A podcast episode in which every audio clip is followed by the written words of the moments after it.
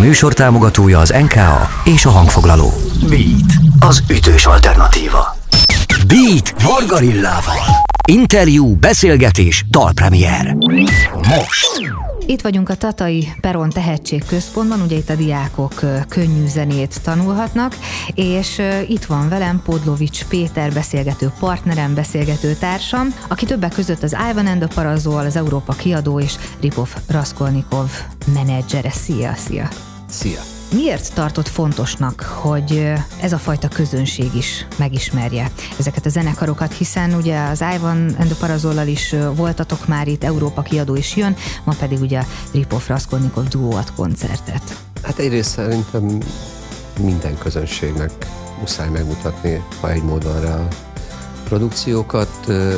Tibivel egy csomót beszélgetünk, jó múltkorában együtt zsűriztünk, és akkor Zentán voltunk, aztán odafelé és visszafelé is jó hosszú volt az út, tehát volt időnk, volt időnk beszélgetni, és mesélt nagyon sokat erről a helyről. Régen Ripoffal, a 80-as évek vége óta jártunk Tatára, Tatabányára volt egy sakmat nevű hely, a Regős Laci szervezte, az, azzal szerintem az egész 90-es éveket végig koncerteztük a Palermo Bújgengel, akkor a Ripoffal most pont elém került egy ilyen kb. 92-es fotó, ahol a Ripoffal meg a Lacival vagyunk közösen.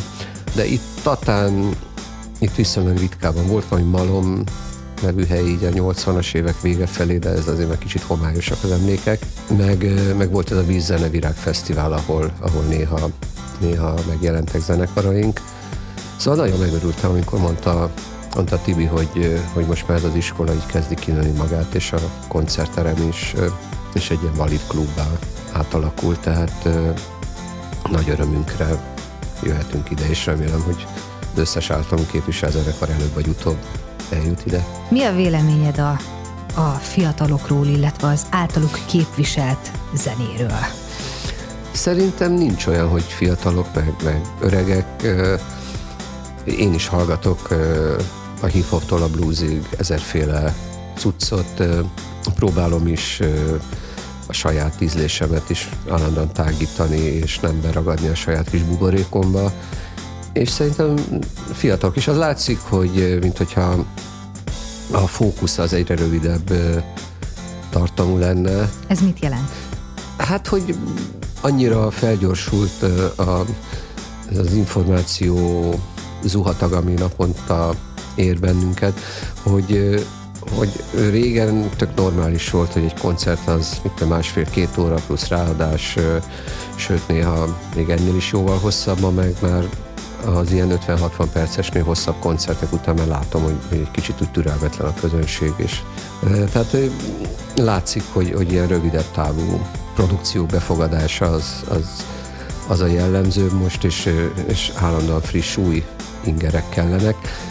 De azért, azért van olyan produkciónk, ami három és fél óra, és a végén a közönség azt mondja, hogy hú, basszus, miért ért véget ilyen gyorsan, tehát és a fiatalok is, nem csak a, az idősek, tehát szerintem ez nem általánosan igaz, hogy, hogy nem képesek meghallgatni 70 percnél hosszabb koncertet, de, de valóban van egy ilyen tendencia, hogy így rövidülnek a koncertek, meg valahogy a közönség lelkesedése is gyorsabban kifullad. Hogyha nem haragszol, akkor most itt egy picit megszakítanám a beszélgetést, de természetesen folytatjuk Podlovics Péter menedzserrel, viszont most zene jön.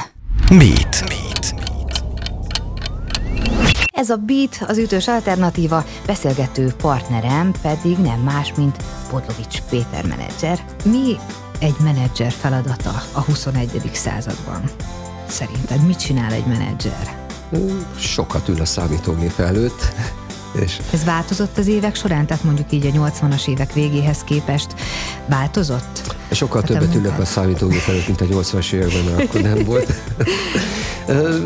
Szerintem is, tehát többé-kevésbé ugyanaz a feladat, tehát megpróbálni valamilyen irányba terelni a, a igen tehetséges művészeink életét, hogy a, az ő általuk elgondolt célok és, és elképzelt karrier minél gyorsabban, minél hatékonyabban megvalósulhasson, és ehhez, ehhez az ember kapcsolatokat épít, próbál gondolkodni azon, hogy mégis hogy lehetne ezt a akármilyen brandet szexivé tenni és kelendővé, és, és hogy és hogy, hogy hogy lehet úgy átpozícionálni, ha esetleg azt érezzük, hogy most nincs a megfelelő helyen, hogy, hogy előre menjen, az ember vizsgálgatja, hogy milyen, milyen kapcsolódások vannak, hogy lehet ebből olyan szinergiákat létrehozni, hogy valamit valamivel összerakva az, az több lesz, mint a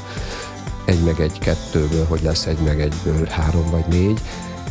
De igazán ennek a nagy része ilyen kipróbáljuk, és vagy működik, vagy nem. Tehát nincsen egyikünknek a kezébe se a bölcsekköve, nincsen tök fix recept. Most pont a kollégáimmal elég sokat beszélgetünk, van egy pár ilyen 20 év körüli produkció most, a, ami hozzánk került, és, és próbáljuk megalapozni a karrierjüket, és olyan irányba vinni, hogy ez, ez jó legyen mindenkinek. Mondom, én nagyon sokat tanulok egyébként a fiatalabb kollégáimtól, tehát most ilyen gráfos verzióba feldolgozva nézegetjük a, a Spotify, meg YouTube, meg egyéb adatok analízisével, hogy mi mivel kapcsolódik, mi mennyire van központba kerül ki a perifériára, hogy lehet a kedvezőtlen folyamatokat visszafordítani, vagy a, vagy a, a jó irányú dolgokat erősíteni. Nagyon izgalmas, hogy hogy mi, mi mivel, hogy kapcsolódik össze, és, és hogy néz ki ez a magyar alternatív rock széna, mondjuk egy ilyen, egy ilyen 3D-s izé, gráf formájában. Tehát, tehát van egy csomó ilyen agyas analízis, és van egy csomó ilyen ösztönös megérzés, hogy az ember azt érzi, hogy valami, valami, valami jó lesz majd, és, és, és csomószor ezek működnek, meg, meg rengetegszer tévedünk, tehát ez, ez egy ilyen szakma.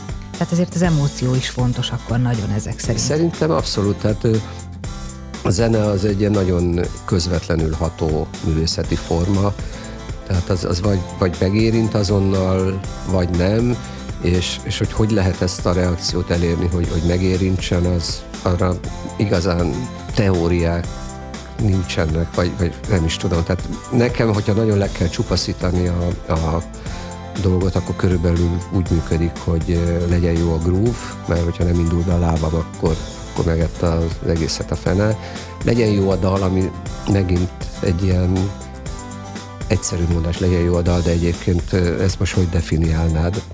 De mégis érzed, tehát hogyha hallasz egy jó dalt, azt egyből hallod, hogy jó, és amikor meg valami meg nem annyira jó, akkor is érzed, hogy hát ez nem rossz, nem rossz, de azért a jó az, az nem ilyen volt és legyen, legyen valaki, aki az egészet hitelesen tolmácsolja. Tehát ugye csomószor van az, hogy iszonyú jó stúdiózenészek hibátlan összerakják a zenét, de nem elég erős a főhős, vagy, vagy borzasztó karizmatikus a főhős, nagyon jó a groove, de, de nem elég erős a dal.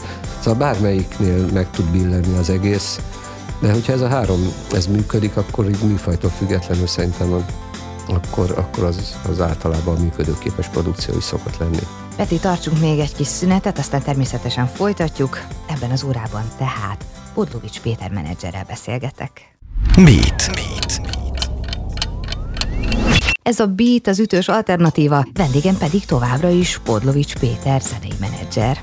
Lehet, hogy csúnyát kérdezek, de te így bele is szoktál szólni a zenekaraidnak a munkájába? Tehát, hogyha valamit nem érzel elég jónak, akkor azt megmondod nekik, hogy srácok, picit máshogy csináljátok? Tehát ilyen előfordul? Mm, próbálom.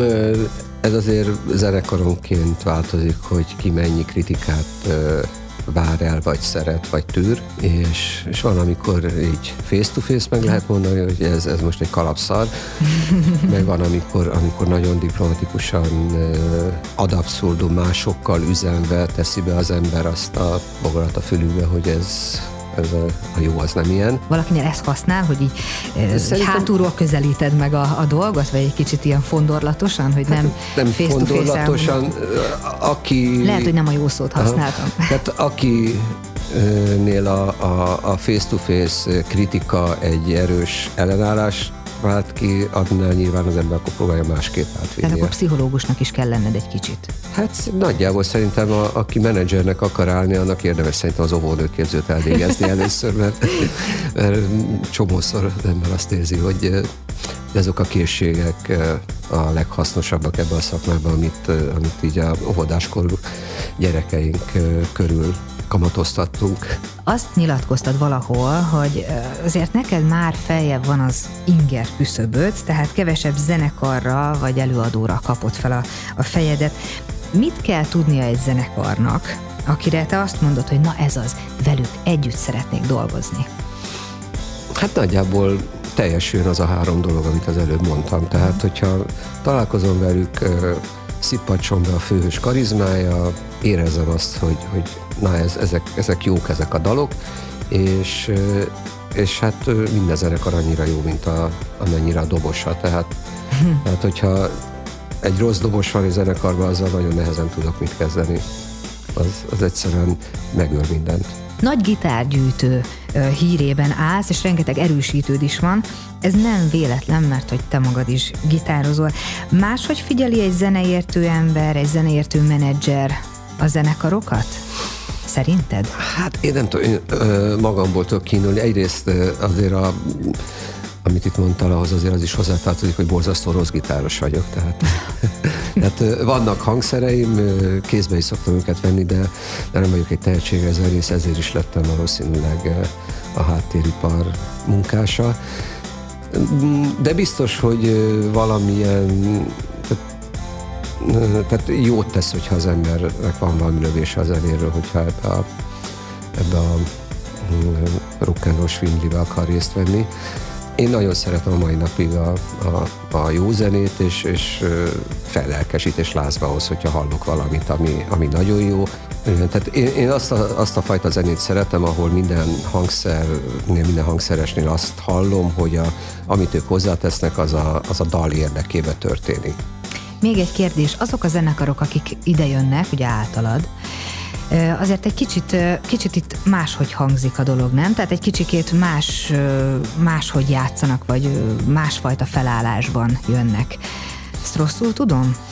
Kicsit ilyen klubkoncert jellegű, vagy akusztik jellegű Hát ez, ez szerintem az adottságokhoz próbálunk alkalmazkodni, tehát nem fér bele a, a büdzsébe, hogy mondjuk csináljunk egy egy full parazol zenekaros koncertet, de, de össze tudtuk hozni, hogy mindenki mosolyogjon a végén, hogy a Iván meg a Máté duóba, ami egyébként egy létező verziójuk, tehát szoktak e, e, így muzsikálni. Ugyanígy a, a Ripoffnál is egyrészt a drága ritmus szekciónknak nem is volt jó az időpont, meg, meg szeretjük ezt a, ezt a bensőségesebb verziót, mert van egy csomó dal, ami, ami nem működik duóba, de nagyon jót tesz neki, hogyha ott van egy ilyen ütős, sztonszos alap, és van rengeteg dal, aminek meg a picit jobban odafigyelős attitűd áll jól, és, és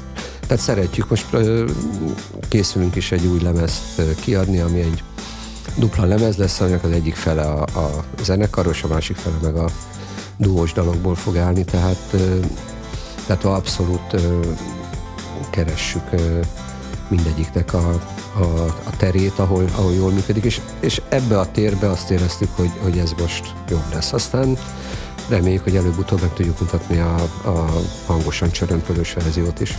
Peti, köszönöm szépen. Én köszönöm. Beatcast. Ez a podcast a Beat saját gyártású műsora. Beat. Az ütős alternatíva. Részletekért látogass el a beatradio.hu weboldalra.